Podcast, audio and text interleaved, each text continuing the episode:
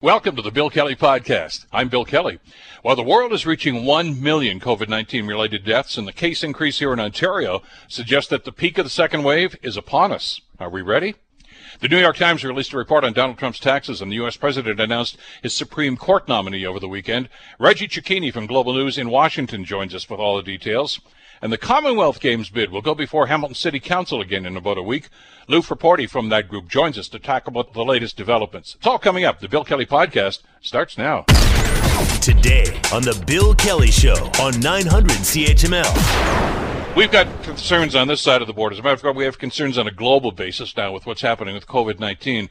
Uh, as we've been talking about on the program, we get a little lax, I think, through the course of the summer months and figured, yeah, we can let our guard down a little bit because the numbers are going down. Maybe the worst is over.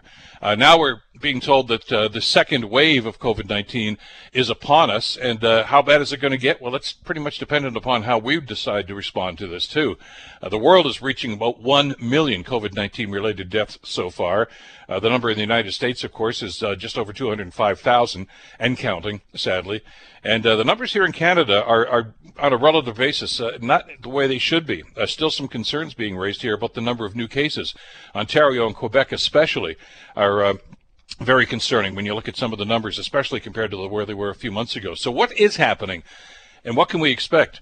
Pleased to welcome back to the program Alison Thompson, who is an associate professor of pharmaceutical sciences and a professor of public health services at the uh, Lana School of Public Health at the University of Toronto. Uh, Allison, thank you so much for the time. Great to have you with us today. Thanks for having me. There are going to be blips from time to time. We understand that, but uh, how concerned are you when you see the numbers? Uh, let's talk about here in Ontario. Uh, I think we're at the point where we know enough that this is probably going to be the start of a second wave if we're not careful. And so the trend of these high numbers every day that we haven't seen since May is really, really concerning. And, you know, now is the time to do something about it as and it's not as if we don't know what to do, is it? I mean, you know, we've been talking about this well since January, really, uh, and we've we've you, you, know we've refined and think an awful lot of the things that we should and should not be doing. Uh, but there is a protocol that we should be following. I mean, you know, we all know what the uh, washing the hands, of course, the face masking now, and, and social distancing, uh, and trying to keep our bubbles small. Uh, we haven't done a very good job of that. Is that the only reason why the numbers seem to be going up? It seems like it. Um, I mean, there's there's lots of other things going on in terms of people spending more time indoors now. Uh, now that the weather has been cold at, at various points this month, and we've also got the return to school of university students as well as public schools being reopened for for children. So there's a lot of different factors involved here, and the numbers are showing that it is people under 40 who are making up about two thirds of the new cases. Well, and there seems to be some falsehoods that have been circulating out there in the last little while that maybe have provided us that false sense of security. Uh, one, of course, was uh, the musing, well, it was Donald Trump, but I mean, there have been others that have talked about herd immunity uh, with COVID. Uh, and uh, my understanding is the numbers are nowhere near where they should be uh, for that sort of immunity. I think we're only at about 20% of the population that has the, the virus, and you have to be over 60, don't you, to even have a discussion about that sort of thing?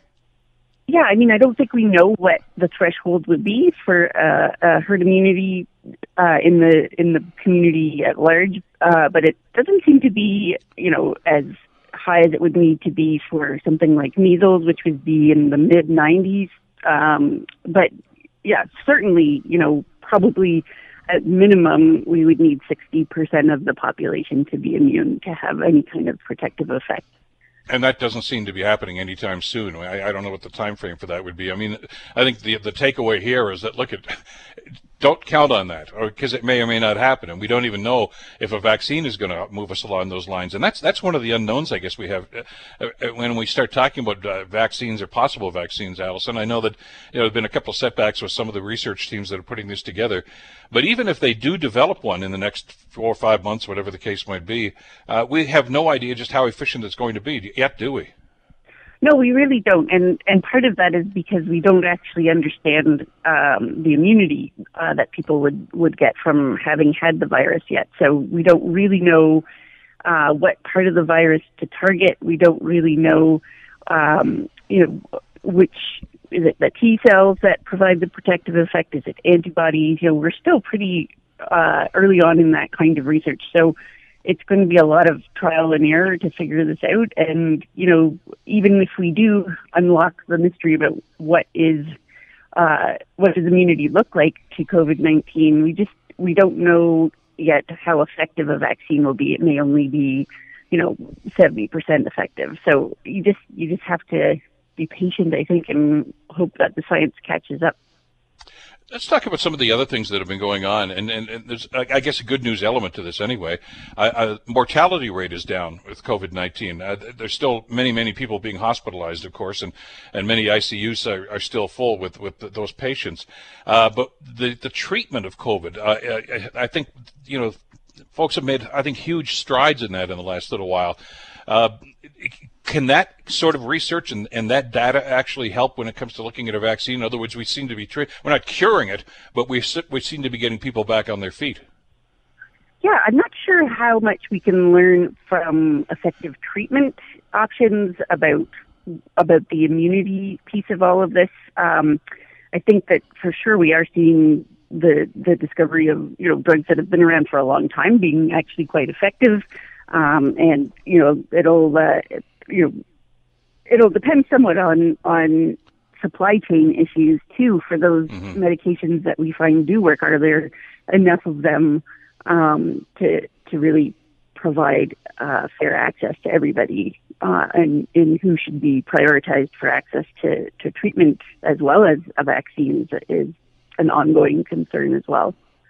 And and we've been told that already by Dr. Tam and others, of course, on this side of the border, and Dr. Fauci in the states, uh, that don't expect the day that they say, "Hey, we've got a virus or a, we've got a vaccine now," that you can just line up and get it. I mean, you know, I, I think we almost tend to take the flu vaccine for granted right now that hey i can go to my pharmacy around the corner here and, and get my flu shot uh, and that's wonderful but uh, any covid vaccine that's going to be developed it'll be a while i would think uh, alison before it's going to be available to the public Absolutely, and and you know we are even seeing that there may be flu vaccine shortages now. So yeah. we may be looking at a prioritization scheme for for flu immunizations as well this fall. Um, we'll have to see you know what that supply chain looks like, and you know who goes first is is probably a valid question to be asking. You know certainly people in long term care settings should be prioritized, and and maybe healthcare workers as well. Um, but you know, beyond that, how how are we going to provide access to a flu vaccine? Is another big question. Let's talk, talk, if we could, for a couple of seconds about the flu vaccine. Uh, it's important every year to get the, your flu shot. I mean, I think uh, hopefully most people are aware of that. I don't think everybody does it, but why is it more important this year because of COVID 19? Why is the flu vaccine uh, so important? And, and being, now we've got huge campaigns underway right now, and it's about time uh, to make people aware of the fact that they should absolutely get their flu shot. And it's, is it because of the, the double barreled action of, of the flu and COVID 19 that could have an impact on, on, on our communities?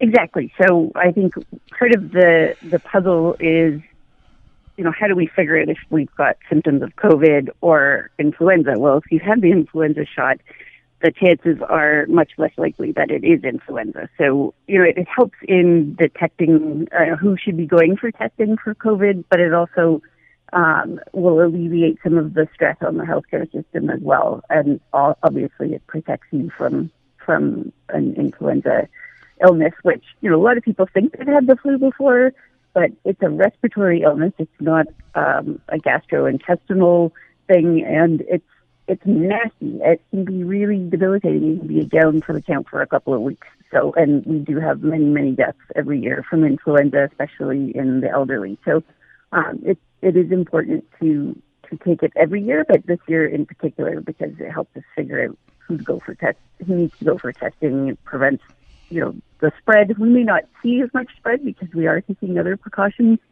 this year. So it'll be interesting to see whether masking and social distancing has a big impact on influenza rates too. You raise an interesting point, though, that uh, you know about the flu, and, and you know because I know, especially the the, the the, the deniers, the COVID deniers, and sadly you see so many of them on social media.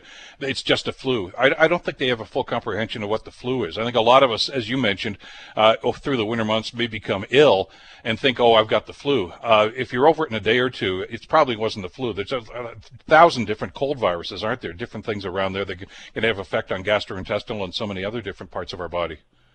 Absolutely. And, you know, we don't routinely test people for influenza when they go to the doctor's office. It's um, the way we figure out influenza infection rates is sort of after the season is over. We look at, you know, how many um, excess numbers of influenza-like illnesses were there, and then we sort of estimate what the rate is. So it's not one of those things we routinely do laboratory testing for. So um, m- most people may think they've had it, but they may not have. You know, it's it's definitely going to knock you out for a week or two. Yeah, and uh, you talk to people in the medical profession about that, and they, they, they give you a pretty fair description as to how this is going to impact your body. Uh, not something you want to go through, nor is COVID for that matter either. Uh, survival rates seem to be on the increase, but I think I think we have to pat ourselves on the back a little bit for that because we are supposedly, uh, I think, gearing up now and starting to do these sorts of things that we should have been doing all along, uh, vis-a-vis face masking and hand washing and things of this nature. What about the numbers, though? I mean, I just, you know, the numbers in Quebec, as bad as the Ontario numbers were over the last four or five days, is that much worse in Quebec. And we're told now that Montreal and Quebec City have moved into what they call red alert. Uh, what does that entail? Is that are we looking if the numbers don't get any better? Are we looking at, at total shutdowns again? Um, certainly, that's that's an option. I think Ontario has said that they want to take a more targeted approach to dealing with this um, rising numbers of COVID cases in Ontario. So they want to do more targeted interventions aimed at rather than sort of a blanket approach, shutting down businesses as needed in certain areas, um, rather than the whole city, for example, or um, you know, doing a lot more within schools and long-term care settings um, to manage the numbers. But I think you know that's going to require a certain amount of capacity to be able to monitor uh, and and do the contact tracing and the testing that we need. So it remains to be seen whether that's going to be enough. Um, and certainly, everybody wants to avoid another lockdown, but it may it may be that we're headed in that direction. It's just very hard to tell at this point. So obviously those numbers are, are, something we have to pay attention to. Uh, the other is is the testing element. I mean, again, some people will simply say the only reason these numbers are higher is because more people are getting tested, and we're discovering it. But I, I, I don't. I, don't take any solace in that. I'm glad that we're getting more people are getting tested, but the fact that we're seeing more and more cases uh, still tells us that the virus is out there, and, and it's still a, a major area of concern. Absolutely, and and you know the the thing about testing is makes absolutely no sense to just sort of randomly test people or to allow people to nominate themselves to come and get tested. That's why they're rolling back that open access to testing because you need to be able to interpret the findings. It's not as simple as you have it or you don't because when we test broadly in, in communities where there isn't a lot of COVID, you end up having enough false positives that it it's actually more harmful to do that kind of testing um, because of the burdens it places on people. So that false positive rate and the false negative rate have a big um, interpretive piece to them in terms of you know what's the prevalence in the community where you are testing, what's the sensitivity and specificity of the test itself, and so you know just getting a new test approved um, is not that straightforward. We need to know, you know, how accurate is that test and what's the baseline in that community before we can interpret those results. And and so just having people be able to access testing is a big waste of money. We see in Hong Kong where they just did a very, very broad testing strategy. They spent millions of dollars on it, tested a ton of people, and only caught 42 cases. So it it can be a real waste of money to not have a targeted testing strategy that's based in some kind of scientific theory. I know a couple of people. This is going back to the springtime when uh, the COVID first wave, of course, was was upon us. Uh, who had just come back just before the shutdown uh, started. They'd just come back from Jamaica, I think it was, and, and had some what they thought were the symptoms. And uh, they both called the public health office in their various communities, and were simply told, "Look, you really don't need to get tested. If you feel you've got it, you probably do. Isolate yourself for 14 or 20 days, and if it gets worse, then then you call your doctor." And they, both of them followed that. And I got to tell you, uh, just so people don't think this is a, a big deal, they went through hell for about 14 or 15 days with the, the symptoms and the feelings and the way it, it was ravaging their body. But they got better, and uh, you know they're both you know recovered now. But probably did have COVID. Uh, so tests aren't necessary in every case, are they? Um, I think you know it's it's helpful for us to know where the positive cases are, so you know they wouldn't be included in that case count. So um, as long as people follow the directions properly, that's fine. But I think you know for us, we really do need to know what the prevalence within a community is to be able to interpret those results. So you know it's it's sort of a double edged sword in mm-hmm. in some ways, and and you know with any any diagnostic test like that, there's always um, some false positives and some false negatives. And so, um, you know, it's a judgment call and it's a scientific issue about, you know, what that, how, how many can you expect um, when you're testing in a, in a certain population? And, you know, with this outbreak, that's two weeks where you can't um, see people and you can't go outside. You know, like that, there is a large burden associated with false positives here. Absolutely. Uh, Alison, always insightful and uh, reassuring after we have these discussions. Thanks so much for the time today. It was great talking with you again. You too. Take care. Take care. Professor Alison Thompson, of course, from the University of Toronto. You're listening to the Bill Kelly Show podcast on 900 CHML. Donald Trump woke up to uh, yet another headache, I guess. Uh, the New York Times reporting today that uh, Trump has not paid tax in 10 of the last 15 years. Uh, there are a lot of numbers to go through here. Uh, they say despite uh, receiving about $427.4 million in income, uh, he didn't pay taxes, about $600, I think, one particular year. And on and on it goes. Uh, a lot of reaction to this and uh, lots of controversy, of course, as always, surrounding Donald Trump. To talk about this, so pleased to welcome back to the program Reggie Cecchini, Washington producer and correspondent with Global News in Washington. Reggie, thanks for the time. Great to have you with us again today. Good morning. This is a story that has been going on for quite some time, trying to find out exactly what's going on in Donald Trump's financial world. Uh, were you surprised that the Times was able to come up with this information today? Well, I mean, look, uh, there have been reporters around the country and really around the world working feverishly to try and get their hands on any kind of financial disclosure from President Trump, not only for the four years that he has been in office, but for uh, years and, and, and decades before that when he's really refused to kind of make any of his public assets and public disclosures uh, uh, more, or at least financial disclosures rather, more public. Uh, but what the New York Times has done uh, really has kind of uh, done a deep dive into two decades of these financial patterns of the president, uh, where he was, where he is, where he could be going. Uh, and it's it's it is jaw dropping and astounding to see the numbers that they have been able to come up with and put in print uh, which really has both the president and the White House on defense this morning. Yeah, the numbers are staggering about uh, some of the stuff that's gone on here. Of course, he's he's talked about this in the past, though, Reggie, saying that he likes to uh, minimize his tax bill because uh, he says it makes him smart. Uh, I, I, didn't hear too many people this morning in the first reaction to this uh, using the smart moniker in Trump. I mean, it seemed to be quite the opposite, as a matter of fact. It's, this is rather telling, isn't it? Yeah, I mean, look, any of the wealthiest of the wealthy people, no matter if you're in the U.S. or if you're in Canada, wherever you are, you're going to try to find as many loopholes as you can in what's oftentimes complicated tax law to uh, lessen what the burden is going to be that you owe to the federal government in income taxes. So it's no surprise that given Donald Trump's wealth, whatever that number might be, that he tried to use the laws to his own advantage. Uh, what these numbers show, though, is that the president may have simply just overinflated what his wealth was, uh, overstated what the, the, the, the income that he is generating is compared to the loss that it's generating, and how this potentially puts a, a target on the president as a national security threat in the office currently and if he's reelected again in November for another four years because the numbers uh, and the losses that are piling up against Donald Trump are staggering and they also become problematic. Uh, we have to, I guess, put this into context too, and because the, the, numbers, as you say, are, are the headline here. Uh, but this, as, as the time uh, the Times reported to us and reminded us, this is information that Trump gave to the IRS. So it's you know as to whether or not those numbers are, are actual numbers or if they, these were inflated themselves, we really don't know at this stage, do we?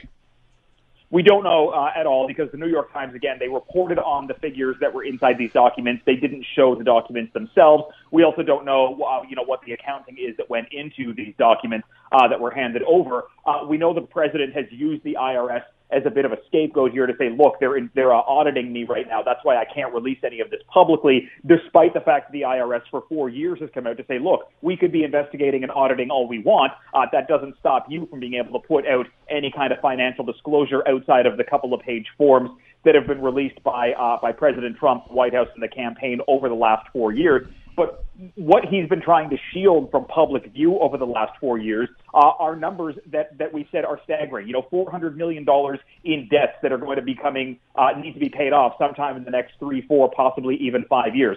Overseas incomes to the tune of 70 or 80 million dollars and less income tax paid to the United States government than he did to governments like Panama or Turkey uh, or the Philippines or India. And that's where those causes for concern are when it comes to national security.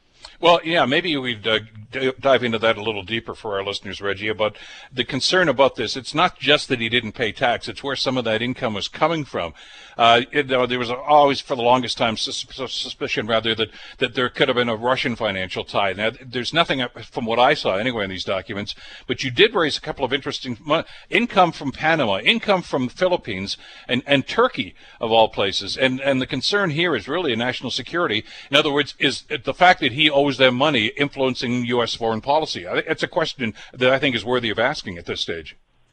Absolutely, it is, and it's a question that's being pushed back on uh, ferociously right now by Republicans, uh, but more notably by the White House as they try to deflect any of these questions about uh, the, the potential foreign influence on the president. Now, it is worth noting the New York Times said that there is nothing new when it comes to Russia outside of what was previously reported, outside of discussing uh, a more profitable Miss Universe contest that took place uh, in Moscow, and, and President Trump, or at least Donald Trump at the time, uh, took in more money than was anticipated. But knowing full well that there is additional and lots of money coming in from foreign governments, but no, most notably Turkey, uh, which oftentimes can act as a bit of an adversary to the United States, uh, there are questions as to whether or not this puts President Trump in a vulnerable position, whether or not he becomes more malleable, uh, and the influence that happens not only within the White House but extends throughout the Republican Party uh, becomes more favorable to countries uh, that that may pose problems for the U.S. down the line, and that's where these concerns are four years from now. If the president does remain in office,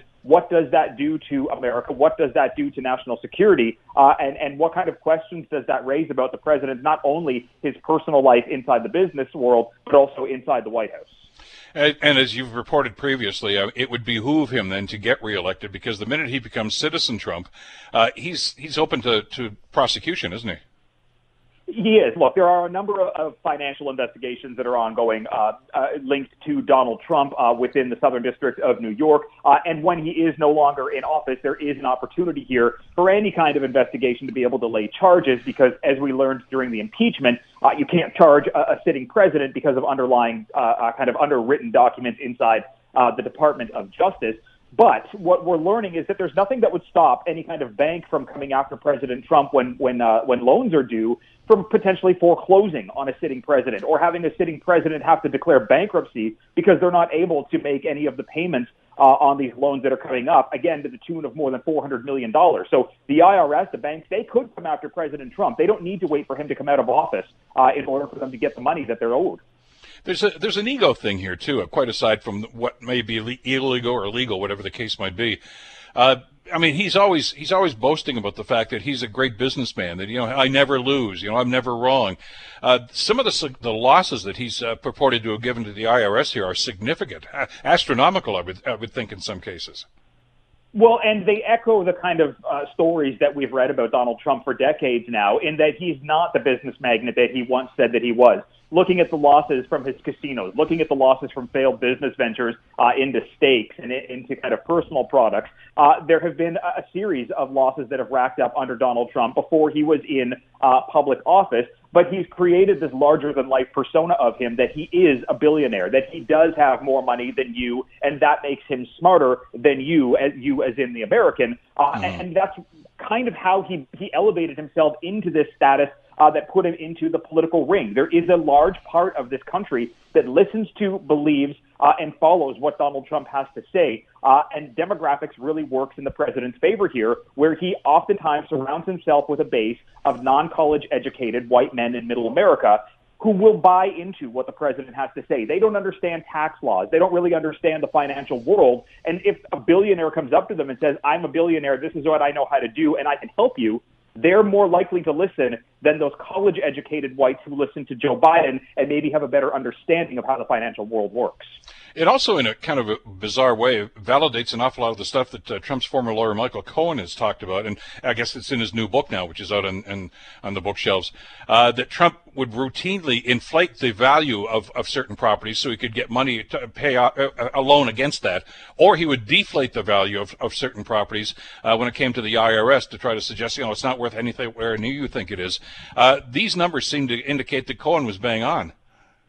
Well, not only that Michael Cohen uh, may have had a better idea as to what was going on in Trump's financial world, uh, but there are also uh, public documents that have come out linked to write-offs that the president or at least Donald Trump made in order to, uh, you know, put him in a better position to not have to pay any income taxes. Uh, and those write-offs are huge. Outside of devaluing his, his real estate properties throughout parts of New York, which his family had done for decades before Donald Trump was uh, was, was kind of a, a key player in in Trump world. Uh, there are uh, write-offs that we see, you know, seventy thousand dollars from when he was on The Apprentice just for hair, a hundred thousand dollars for hair and makeup for Ivanka written off as a business expense, but also seeing a business expense of seven hundred thousand dollars written as a write-off uh, to Ivanka Trump for uh, for uh, uh, services paid, uh, and then Ivanka Trump had to claim those, so they became public record. She was claiming it as income, as Donald Trump was claiming it as a tax write-off. These are the questions that are being raised now as to what was going on. Was there potential estate skirting, uh, estate tax skirting happening within the Trump organization as well? That means that he really has been withholding taxes that are actually due to the U.S. government. Uh, and as you mentioned, this is uh, this is only information from the IRS. Uh, the Southern District, uh, uh, Cy Vance uh, Jr. And, and others have been continuing their investigations over the last little while. We don't know what they're uncovering. But amazingly enough, though, not the only headache that Donald Trump has today. the other, of course, from last week, and I know you've been reporting about this through the weekend, is the the elevation, of course, of Amy Coney Barrett to fill the vacancy on the Supreme Court because of the death of RBG. there is a process in place. there's also a time timeline. It, it was pretty obvious from uh, the way they were talking on Saturday, Reggie. Uh, they want to get this whole thing done before November the 3rd, before Election Day. They do want to get this rushed through as soon as they can because if there's any kind of change in the Senate uh, that potentially takes away any R votes for uh, for uh, Barrett, uh, that could potentially hinder uh, any kind of uh, elevation to the high bench uh, on the court. So there is a quick rush to get this through. It is facing uh, facing swift pushback from Democrats who say it's unprecedented. They're playing the words back from people like Mitch McConnell uh, and people like Lindsey Graham who wouldn't allow for Barack Obama's nominee to go forward through hearings uh, back uh, in the last campaign. Uh, but Amy Coney Barrett is a favorite amongst Republicans, both the conservative and the religious backed Republicans, because of her stances. Uh, and there are, are, are legitimate fears amongst Democrats that this could not only alter laws that come before uh, the Supreme Court that have already been set, but change the course of how laws are going to be decided going forward with a more staunchly conservative bench, uh, and there's fears that generational change could be taking place in this country if Barrett is pushed through before the election. Well, and the two things that come to mind, obviously, that the de- Democrats were talking about, and this is before they even had confirmation that Barrett was actually going to be the nominee. Uh, but one, of course, was the Affordable Care Act, which I guess goes before the Supreme Court the week after the election. And uh, the other one, of course, is is the Roe versus Wade. And again, that's not there yet, but I mean, it will be eventually before the court. Uh, and she's more than just a swing vote. She she gives a solid majority to the conservative right, doesn't she? She does give a solid conservative majority, uh, and she has said during previous hearings uh, that when she was uh, heading to the appellate court, uh, that she wouldn't use her religious background and her affiliation with the church when making decisions uh, on how the country should move forward with legal precedent and with law. Uh, but in previous papers, she has written uh, things along the fact that uh, she has written things along the fact that um, uh, Roe v. Wade was uh, was not properly decided. Uh, but when it comes to something like the Affordable Health Care Act, like you said, is coming forward, that's Obamacare. There is a fear that this could be overturned. This was Donald Trump's signature campaign run in 2016 to repeal and replace Obamacare, uh, saying that he's going to create some kind of new health care plan that there are no details for. But he does now have a potential conservative majority that would rip that kind of health care away from Americans, making it more difficult for them to be getting any kind of insurance, but also potentially taking away from uh, pre-existing conditions uh, for, for Americans in the middle of a pandemic when COVID 19 could soon be considered a pre existing condition. This is going to be a massive battle that plays out across the United States. And of course, as you've been mentioning and reporting, uh, this will be uh, the third time that uh, the Affordable Care Act has come before the Supreme Court. Uh, in the previous two decisions, uh, the court upheld it, but Chief Justice John Roberts was the swing vote. He was the deciding vote in both cases, considered to be a conservative, by the way, on the court. But he supported the Affordable Care Act both times. Uh, his vote essentially would mean nothing if if Barrett is on the, co- in, the court by then. And this is what the concern and fear is for Democrats with the way that these laws are coming back towards the Supreme Court. Uh, and like you had mentioned before with Roe v. Wade, these are longstanding precedents and laws that exist in the United States. But there are a number of state level governments that are bringing abortion laws to the Supreme Court to try and overturn it at the state level. And with a conservative uh, voice now kind of headed to the bench, uh, it doesn't matter what, she, uh, what the Chief Justice has to say because he would simply be outvoted by what the majority is going to be. Uh, this is why there are calls amongst Democrats to have Joe Biden, if he wins, stack the uh, stack the Supreme Court with additional right uh, uh, left leaning justices to bring that kind of balance back to a more centrist and left centrist uh, uh, kind of sitting in order to either keep laws in place that are here right now or at least provide for more representation actually of a more immediate nature is a comment that uh, Trump made on Saturday, I guess it was Reggie, uh, suggesting he wanted to have uh, Barrett on the uh, on the bench in time for the election because the Supreme Court may have to decide the election, which kind of let a little bit of uh, the, the, strategy out, I guess, that if in fact he ends up losing this thing, he may well appeal to the Supreme Court to to make this election invalid if he ends up being the loser. And I guess he's figuring with uh, now three of his own people as appointees there that the court would support him. And there are calls from Democrats to have Amy Coney Barrett take herself out as a conflict of interest if this does wind up before the Supreme Court. But it is worth noting here that the Supreme Court itself has said that they really don't want to have to decide any elections going forward. They did it in 2000 with Bush v. Gore, said that they never wanted that to be used as precedent again. Uh, so this really does kind of call into question if this will wind up in the Supreme Court because there are a number of options election law is complicated down here. There is a good chance uh, that neither of the men end up getting the electoral college votes that they need. This then winds up in the House of Representatives for a vote to be taken there. You know, whether it means Nancy Pelosi becomes president, whether it means state delegations decide on their own who's going to become president, there are options to keep this out of the Supreme Court, and that's what Democrats are hoping for. Uh, got about a minute left here. You mentioned the process at the beginning of our conversation. Uh, there has to be some sort of an investigation. There's usually, of course, uh, the nominee coming before a Senate committee, which is going to be stacked with Republicans, of course, because they have the majority in there right now. Uh, they seem to think that they can have this done by the end of October. Is that is that reasonable? It's it's it's faster than any other Supreme Court justice in history. I believe Ruth Bader Ginsburg may have the fastest uh, uh, nomination time, but it was still in and around 40 days or 50 days. Uh, a few weeks from now, it is unprecedented. It is quick. Democrats don't really have the numbers on their side to be able to hold off and filibuster this. So if this does move forward at the rapid lightning speed that Republicans are looking for, this will be a guaranteed uh, victory for President Trump with a third justice on the bench. It's a very fluid situation and uh, changes sometimes almost by the hour, which is why we uh, look forward to your reporting on uh, Global National. Reggie, thanks as always for the time. Great talking with you again today. Thank you. Take care. Reggie Cecchini, of course, uh, Global News down in Washington, D.C., uh, where there's a lot going on. Oh, and by the way, the uh, first debate is tomorrow night, Tuesday evening. It's going to be, of course, between Joe Biden and Donald Trump. Uh, and we'll talk about that a little bit later on in the week. You're listening to the Bill Kelly Show podcast on 900 CHML. The other day we had uh, PJ Mercanti on from the uh, the Carmen's Group, and of course uh, PJ and many others in this community are involved in the Commonwealth Games bid, uh, which will be coming back before City Council in just a little while. Uh, they've been busy uh, during the time that, that, we've been trying to get some info, insight as to what's going on. I know there's been a lot of conversations with different levels of government. I wanted to bring Lou Frapporti onto the program, a spokesperson for the Hamilton 100 team, to actually talk about this. Uh, Lou, thank you so much. I'm glad you could join us today. It's good to be back, Bill. A lot of things I want to ask you about here, and I know there's a report from PricewaterhouseCoopers that you'll be addressing uh, City Council uh, in just a little while, and, and, PJ tells us that there's a lot of very pertinent information in this. But let's let's talk a little bit about the overview there that, that I saw in the press release, but also some of the work that you and the others have been doing behind the scenes. Uh, I know you've had a number of discussions with uh, senior levels of government about uh, the, their commitment to a, a situation in a Commonwealth Games bid for this area. Yeah, thanks, Bill. Uh, I believe that PJ did speak about the economic analysis, but the work has extended far beyond that. I think your listeners will recall that we were in front of City Council on August 10th to chat about the status of of the hosting plan as it was.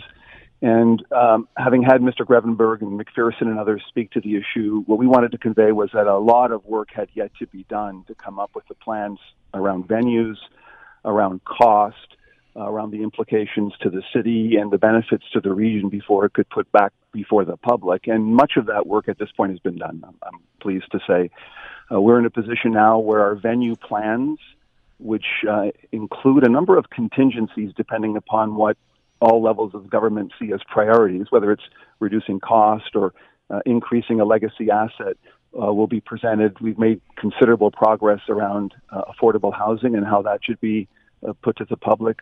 We've undertaken an enormous amount of work in preparing for public consultations that will start this week, Wednesday and Thursday, virtually. And information about that can be found on our website at hamilton2026.ca. Uh, we've engaged the city's auditors, KPMG, to assess uh, our budgeting for venues to ensure that there is independent comfort and confirmation that the impacts that we anticipate to the city levy are as uh, we anticipate them to be, and a host uh, of other uh, efforts and initiatives that we're really excited to be able to show to the public over the coming weeks. I'm glad you brought that element of it up because one of the concerns I've heard from some of the critics, and you, have seen them, uh, many of these too, I'm sure, Lou, is do these numbers even jive? Are, I know where do they get these numbers from? Uh, PricewaterhouseCoopers, of course, with their reputation, but the fact that you went through and had discussions with the city auditors too, to, to understand that those numbers go through that prism as well, uh, so that uh, I don't know if everybody's going to be on the same page, but we're going to be talking the same language anyway. Well, if that language is math, you're you're exactly, yeah, exactly. right. Uh, you know, we understand, I, and I'm not fluent in it, by the way. That's why I need to to have an explanation. well, I'm a lawyer, Bill, as you know, and I'll yeah. confess to not being terribly fluent in it either. Um, but as you know, I think there was enormous uh, and justifiable concern in the community about the implications financially, given the pandemic and what it's done to city budgets. And and we understood that completely. And in fact, our efforts here are intended in the short, medium, and long term to significantly enhance the city's finances as a result of the unique nature of how this game's hosting plan has been put together. And so what you're going to hear uh, is that consistent with the Pan Am funding model, which uh, had municipalities shoulder roughly 10 to 12 percent of the total games cost, and their and their uh, requirements uh, were limited to funding infrastructure in their municipalities. That the expected cost of the city of Hamilton uh, will be relative to any other multi-sport games put on in this country um, nominal, and we'll give specific numbers. Uh, we'll show where we feel that those uh, those funds will come, and what the anticipated impacts will be on the city, negatively and positively.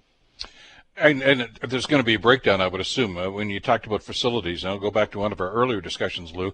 Uh, the concern there was, uh, can we really afford capital costs like this? Uh, you, and I know at that time you and PJ said that, look, at we're doing a, an audit, as it were, of potential facilities and things that might already work. Uh, you've, you've established that list, I guess, by now, have you? Yes, we have. And, and look, it's, it's really critical to understand what the purpose was of our engagement in the process to begin with. Uh, the city is, surrounding region as well, the province, the country, indeed, suffering from the economic impacts and other impacts of the pandemic. Uh, we, we are in a competition, if you will, regionally for the attention of senior levels of government and the private sector for financial support for economic activity. And, and this is a way, a very powerful global way of incenting all levels of government and the private sector to make investments in our region, in housing and other areas justified by the value that the games can provide. And so our efforts have been intended to modestly improve existing facilities where possible, um, to leverage private sector facilities where they exist, to look at really desperately needed sports and recreational infrastructure uh, in Hamilton and region that, that could be benefited, and then to find appropriate funding support. And in some cases, and significantly, that has involved the private sector in coming to the table to help off, offset costs. And lastly, we understand that a legacy of operational costs to the city and its taxpayers would be a concern. And so in every case, uh, we have sought to find funding or to create legacy support for venues that we are uh, creating for the games so that there is no additional costs on the city coffers to maintain facilities that are created new. You uh, remember some of the questions. I know you remember some of the questions that city councilors themselves were asking when you were before them back in August, Lou, uh, about wanting some some meat on the bones, so to speak. Uh, you know, tell us wh- what you're going to do. Tell us where you're going to do it. Uh, tell us exactly how this is going to come out and look. Uh, in you know, with, when it's opening day, for instance, if in fact we're successful in putting this whole thing together uh, for the city. do you feel confident that, that those questions about details are going to be answered when you go back before council? Well, very, very much so, Bill. Um, so, you know, beyond the uh, venue planning and accounting analysis, we have relied upon and had the benefit of the work of PCL uh, to create um, uh, its cost estimates around venues. Uh, they will be providing a letter supporting the validity of those cost estimates. Um, with respect to the venues themselves, uh, all, all, of them, I think, will be obvious. There are situations and circumstances in which, depending upon what senior levels of government choose to do, there are venue sites that aren't in Hamilton that currently exist that could be used for rel- relatively minimal cost, uh, which present, I think, an attraction alternative for us. But in the end, of course, you know that there's a dynamic intention between a desire on the part of some councillors to see investments in Hamilton and the desire on the part of other councillors not to spend any money. And we're going to, we're going to create a, a method by which those issues can be discussed by council and senior gut levels of government and resolved to their satisfaction, not ours. Yeah, that'll be an interesting discussion. You're right. I mean, you know, when you get 16 people around the table like this, uh, it's very, very rare that you're going to get unanimity on anything. But uh, if you're dealing with facts as opposed to uh, just speculation, it, I, it makes it, I think, the decision a lot more clear for an awful lot of people. And I, am getting the sense that, that, there's there is support on council for this. Uh, I, I, don't know if it's enough to carry the day. We'll, I guess, find out shortly. Which begs the next question, I guess, because uh, we just about to have to wrap it up here. Uh, what's the drop dead date that you actually need a commitment from the city that yes, you're in and you're out? I, so I don't have an answer to that right now as a consequence of the discussions that, that have been unfolding over the last several days, uh, particularly with senior leadership at the province, which are encouraging. Uh, I think there's a resolve on the part of everybody at this point to look very carefully at the extent to which this unusual property can be used to advance pandemic recovery efforts.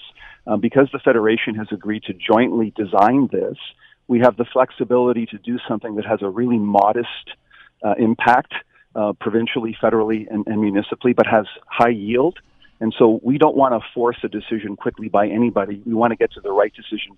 And so on the 7th, we're going to give City Council a full briefing in consultation with the mayor. The resolve then is to allow the process to continue because further work, certainly with the provincial government, is necessary before anything is needed decisively in Hamilton. And we're going to take our time to do it right.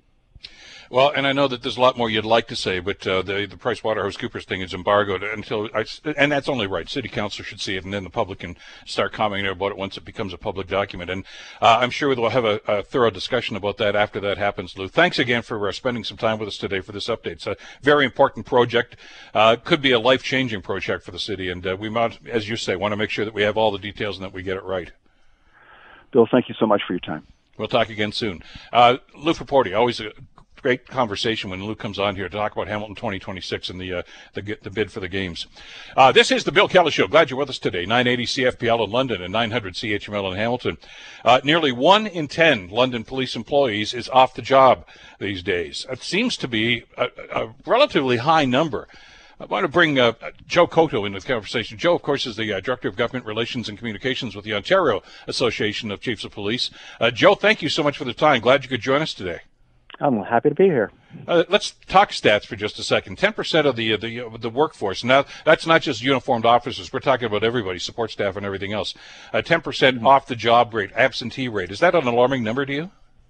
It's actually uh, pretty consistent uh, across the province in terms of police services, and uh, you're right. It's not just a frontline officer. That's what uh, when we see a, a number like that, we we tend to think, oh, the police officer's off off the job. But uh, increasingly in policing, we have a lot of civilian members, not just sworn members, and uh, and so what we're finding is actually 10% is pretty consistent across the province. Uh, large, small police services. It, it's a fairly consistent number, actually. Which is surprising in and of itself. And, and you have to ask yourself why. Then is is there a, a commonality through an awful lot of this? Is it is it stress related? I, I know that a lot, a lot of police services across the province over the last little while have have seen mm-hmm. uh, a concern about mental health issues within police services, and I know they've they've made some accommodation for that with uh, with extra help and extra coverage and things of that nature. But that may also entail some time off. Is is that a major factor here? Oh, absolutely. And uh, I mean, it's really important that we understand that when we're talking about uh, both police officers and civilian members of the of a police organization, uh, we're talking about people in a um, in a profession uh, that is high stress. They deal with a lot of issues that uh, obviously the rest of us uh, would not want to deal with. That's why we have uh, our police mm-hmm. personnel and also our, our civilians. A lot of them are people like um, uh, the the communicators who take 911 calls, and they do face a lot of high stress situations. Um, it's not just a physical um, challenges of the job. The frontline officers face those every day. They put on a uniform. They know that uh, they may be called to deal with those, you know, physical things. It's also the emotional uh, toll that it takes on our people, and it's also the mental, which you you you you've hit on the on the head there. We're increasingly understanding uh, the the importance of recognizing the stressors, the mental and emotional stressors of the job both for the frontline police officer and those who support them. And so um, that's where we're getting we're getting a lot of, uh, of, of the folks that are involved in, in the number that you you you put out there. It's um, for instance. Um, uh, out of that 10%, we're talking about 8% who are off on either sick leave, uh, long-term disability, uh, uh, uh maternity or paternity leave, and WSIB. Those that's a large chunk, and then you add things like uh, training and and obviously negotiated collective bargaining things uh, around vacations and and, uh, time off, as well as suspension without pay. Those all factor into that ten percent. Is the situation worse because of COVID now, Joe? I mean, it's t- yeah, talk about a stressful situation, maybe yeah. even more stressful, obviously, by the pandemic. Yeah, that's uh, that's a, a very good point because we're only now really assessing the the the impact of the pandemic. Um, like all first responders, uh, they our officers and and and our communicators as well were uh, sort of on the front line of having to deal with an unprecedented occurrence that uh, that required a lot of um, uh, you know commitment from the organization to make sure that we had the people on the road, the people um, who are supporting our officers, and so I think that uh, in the next little while, we're actually going to see the tangible um, results of what did pandemic the pandemic do to our officers in terms of the stress levels, uh, and as well as um, uh, their their own uh, emotional.